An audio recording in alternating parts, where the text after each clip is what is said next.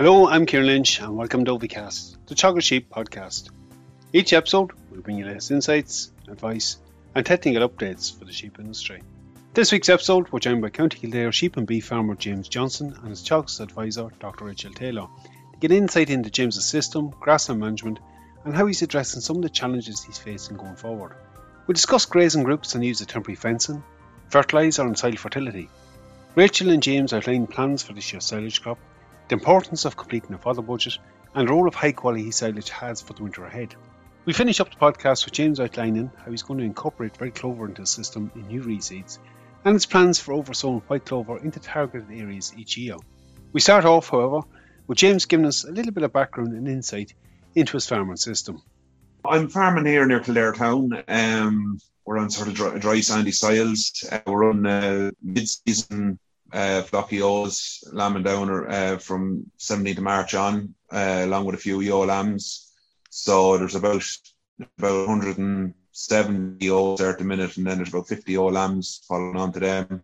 And run a, a dairy to beef system along with that too. We we bring 30 calves to beef every year as well, along with that.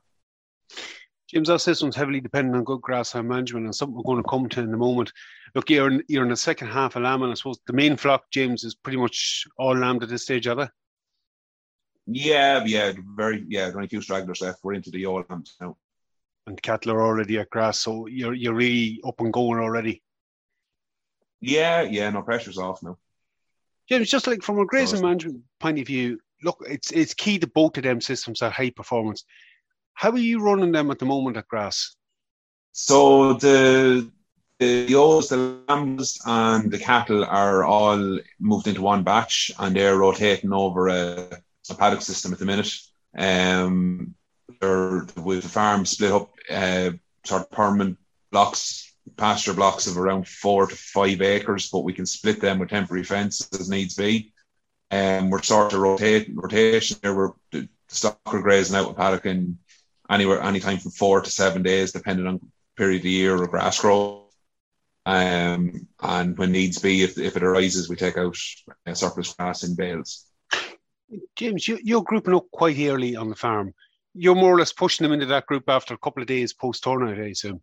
I am, Kieran. Yeah. Um, so basically, once the lambs uh, has mothered up well with it with the ewe, um, they're dropped out to the field, and um, yeah, with very little problems doing that. They they, they win with the cattle and uh, the, the rest of the cattle, and uh, they're all the ewes here. We're sort of mixed grazing for a few years now, so the ewes and the cattle are all pretty used to each other. So there's very little there's very little disturbance when you drop out ewes and lambs into the field. So I'm looking well. James, I suppose one of the big advantages you have, I know from speaking to you earlier, you quite heavy covers at the start. You're able to get through them fairly quick in that system. Yes, the biggest one of the biggest issues here we've had in the past is especially especially with the mild winters we've had recent times, that the covers can can grow very strong. Um, so that really spurred us on to to use the temporary fences and, and get the stock tighter onto them to get them to take them off because if you don't take them off at the start of the year, it's a kind of a burden going forward for throughout the year, you know. So it's it's very important here we find to get the, the heavy covers taken right down. It's always that challenge. We love having grass to turn out, but getting dealt with and getting into that second rotation is important. Look, you spoke there about the temporary fencing. Um, yeah, I'm assuming you're, you're working off mains electric. What kind of temporary fencing setup are you using? Yeah, it's very it's very simple, very very basic and simple. It's just basically uh, three geared reels and pla- and white plastic posts, and um, we literally just feed off the most of the boundary has um, electric fence along it, and we just feed off that with three strands, and it looks, seems to work. We we've no real escapees or anything with it. It seems to work very well for us. So um, so yeah, so that's it. That's it. It's quite simple and straightforward. And you, you've some of that already set up from turnout onward. Uh, yeah, well, I do because I, I basically try to get the lambs used to it um, as soon as possible. Really, uh, that's the the big thing about it is once the lambs and the ewes get used to it going forward, you'll have no problems the rest of the year. It's probably it's probably a useful tip for many. Look, I suppose one of the big challenges this year, and you've you've already addressed some of them as far as you have the grazing group set up early, you have temporary division set up early, so you're protecting your regrowths. Fertilizer is a big challenge at the moment, and I'm going to bring in Rachel at this point. Like, you've completed a nutrient management plan for James's farm last year, and I know it's something James you've been working on for a number of years. What kind of soil fertility levels are we looking at, Rachel, and how is that going to be an advantage for James this year? Um, I suppose over the last few years, it's one thing that James has focused on is the soil fertility um, in order to maximize his grass growth. So on his farm, he's lucky enough that lime in the last round of samples we took wasn't needed. Soil pH ranged from about 6.2 right up to about 7.2.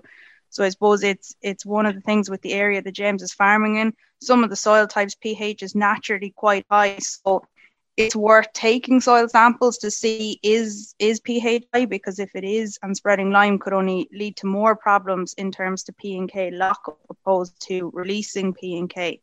Um, the P's and K's index on the farm P is high, it's three and four in across the whole farm. K is slightly lacking. In some of the paddocks, it's down to index two, predominantly the ones where we're taking cuts of silage out of. But in the grazing ones, it was largely three. So there wasn't a huge need for compound fertilizer this year on the farm, uh, luckily for James. I suppose K can be a bit of an issue maybe that area. Like James, in terms of fertilizer purchases, it probably give you a little bit of scope you've moved a little bit more towards straight nitrogen in a lot of areas, only targeting that compound where it's needed. What, from a grading point of view, like is it urea you're going with for the main season, or how have you changed your approach to fertilizer this year? Yeah, so basically it's, it's predominantly urea and um, maybe then later on maybe uh, some protected urea and uh, maybe something with a P and K if, if there was the odd paddock was a bit low in indexes, maybe something like 18612 or something um, just just to help balance out the, the, the low index there. But generally speaking, it's either urea or protected urea here, to be honest. So it give you a bit more scope this year. Look, I suppose the other big challenge at the moment, and I think it's one we're already cognizant of, is planning for silage.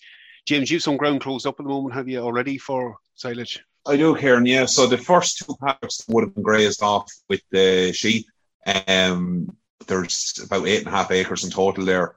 Um, last week there, we we put out a bag and a half of urea onto it. The index is pretty high on it. It was index four and four, so we don't we didn't put out any P's and K's, but uh, we hope to cut that in the second week in uh, May, uh, weather permitting, of course. Like Rachel, I'm just going to bring you in on this, but I know you've completed fodder budget for James, and we'll come in on that one in a moment. And that yearly cut, that silage quality is vital in that system too. What does the fodder budget look like, and why is that being an important thing to conduct at this stage of the season? Yeah, I think the fodder budget, everyone should really be doing one. Like, it's no harm to know what you need on the farm, um, and especially this year with the price that meal is going to be. Uh, I don't think we can rely on purchasing or buffering the diet with meal if we're short of fodder. And I don't think there's going to be the same surpluses of fodder around this year with everyone coming back to fertilizer prices. But the fodder budget is there on the Teagasc website. It's a really simple tool to use. You just need to know a couple of simple pieces of information. So it, it's done for the dairy cow, it's done for sucklers, the different age category of your slaughtering cattle, your finishing cattle, and then your yolks. And all you need to know is the number that you're going to keep over the winter number of months that that they will be inside on silage and maybe give yourself a little bit of leeway add four to six weeks so you give yourself a bit of a reserve. It has the calculation of how many tons the animal will eat per month. So for argument's sake in terms of a yo the calculation is that she'll eat 0.15 tons of silage per month. And you multiply the, that across and it'll give you a figure for total tons which you can use for your pit, or if you want to convert it into bales, then you just multiply your, your tons by 1.25 and it'll give you the total tons or bales needed on the farm. So in, in James's case, when we did it up with his calf to beef system and his yos, even though his yos are only in for a shorter period of time, he needs in the region of 350 bales for the year. Okay, so at least you have a target to work with. You're going to know earlier in the season that look, if we're going to fall short of this, you know, we can make up the difference somehow, or maybe we need to consider reducing stock numbers. Look, Rachel, there is this relatively short winter period in James's system, both for the cattle and sheep, given the nature of the ground, but the silage quality is very important in both. Just maybe paint a picture like how big a difference does it make in making that cut when James is talking about mid May versus maybe holding out for a bulk cut later on in the year? Yeah, it's going to make a huge difference. Um, like if, if we look at the difference between maybe 75 DMD silage versus 65 DMD silage, in terms of yos pre-lambing, the amount of meal that they're going to require, the 75 DMD silage, you'll get away with maybe feeding her about 15, 15 and a half kilos. And um, meal won't need to be introduced for to on the twin bearing yo until six weeks out from lambing.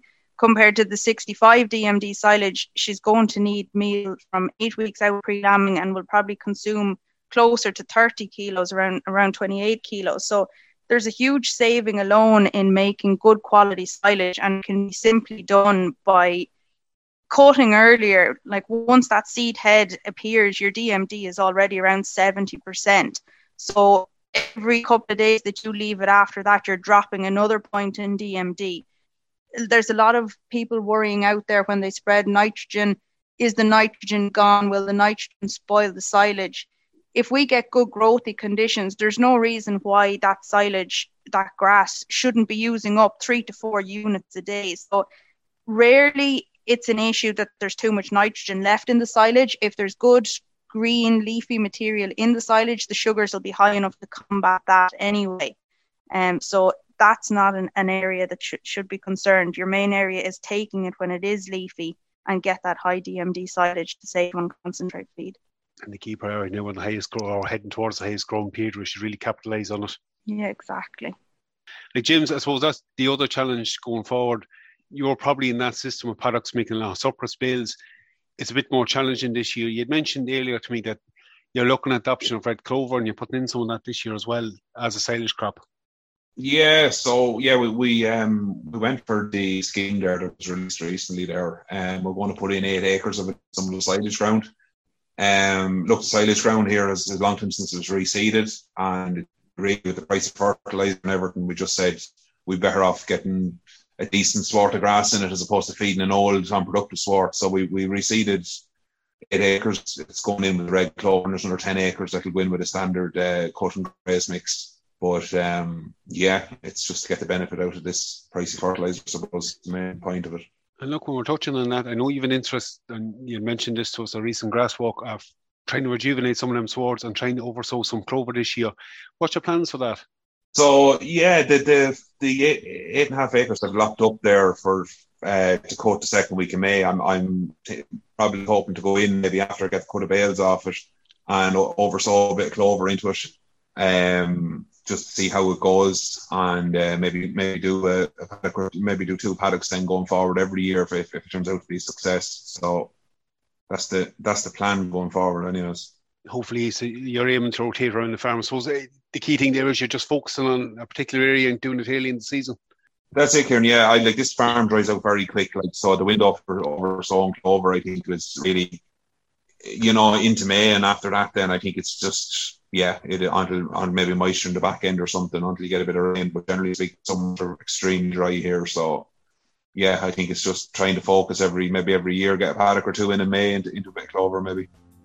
Look at the system changing every year. It's about making small changes and trying to improve them. James was really great getting an insight in your system. Rachel, thanks you very much as well for that update on it. No problem at all. Okay, we're going to have to leave the episode there at this point. Hopefully, we'll be able to catch up with James in a later episode hear how that Clover incorporation has went from and what impact it has had on the system. As Rachel has outlined, completing a fodder budget is a key thing we should consider at the moment. I've included a link to that budget in the description of this podcast.